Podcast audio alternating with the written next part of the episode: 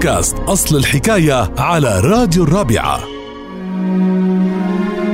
أصل الحكاية لليوم عن مثل بتقولوا وقت اللي بتكون بدك توجه كلام لشخص ما ولكن بتوجهه للشخص غير المقصود. فبينقال بحكيكي يا جارة تتسمعي يا كني. هيك بينقال بلهجة أهل الشام. وبيرجع أصل هالمثل وقائله هو سهل بن مالك الفزاري. وقت اللي كان بده يبوح لأخت حارثة بن لأم بأنه وقع في نفسه شيء ناحيتها. وكمان بينقال هالمثل وقت اللي بيكون الكلام بمعنى وبيحمل بداخله معاني خفية أو بمعنى أصح بيكون الشخص يريد من وراء هالكلام غير مدلوله. والقصة بتقول كان سهل بن مالك مار بأحد أحياء طيء قاصدا الملك النعمان بن المنذر ملك الحيرة وأراد أن يسأل عن رأس القوم في طيء.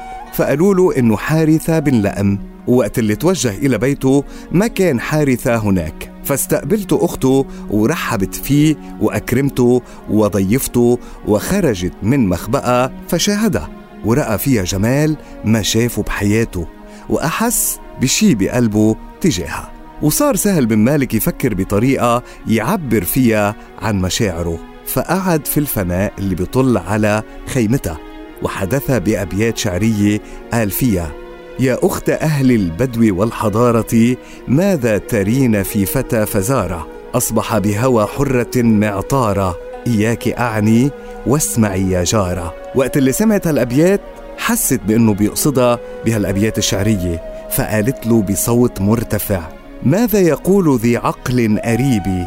ولا رأي مصيبي ولا أنف نجيبي فأقم ما أقمت مكرما ثم ارتحل متى شئت مسلما. شعر بعد ما سمع هالكلام سهل بن مالك بالحرج وقال إنه وقالها إنه ما كان بيريد منها منكر مثل ما هي فهمت بالخطأ. فشعرت هي الأخرى كمان بالخجل من سوء فهمها لنا وياه وقالت له صدقت. وبعدها ذهب سهل بن مالك إلى الملك النعمان وقد أكرمه. وفي طريق العودة عاد مرة أخرى إلى حارثة بن لأم وطلب منه الزواج من أخته وقد تم له ما أراد وتزوجها ورجع فيها إلى قومه. وبناء على هذه القصة طلع مثل. بحكيك يا جارة تتسمعي يا كني مع التعديل. لتتعرفوا على مزيد من أصل حكايات الأمثال تابعونا على بودكاست الرابعة أصل الحكاية.